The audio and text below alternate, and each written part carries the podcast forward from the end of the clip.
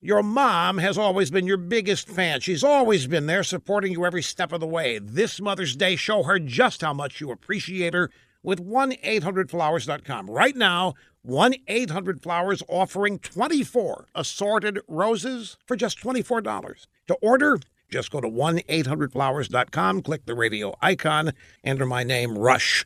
That's 1 800flowers.com, and the code is Rush. Hurry, the offer expires Friday.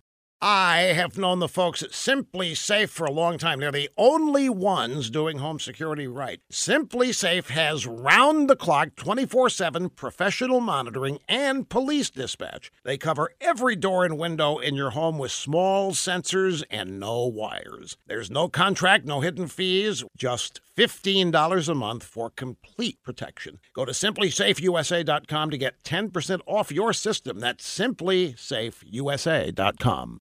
On April 2nd, 2018, twice deported illegal immigrant Jose Medina Perez was arraigned on drug charges in Newton, Massachusetts.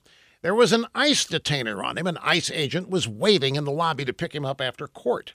Medina Perez's lawyer told a judge at ICE was about to nab her client as he walked out of the courtroom. The judge turned off her recorder. Minutes later, Medina Perez was hustled out a back door and he evaded ICE.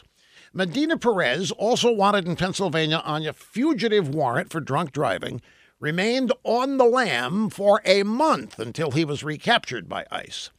Now, fast forward to last Thursday, Newton District Court Judge Shelley Richmond Joseph and the court officer who helped Medina Perez avoid ICE were indicted on federal charges of obstruction of justice and three other counts.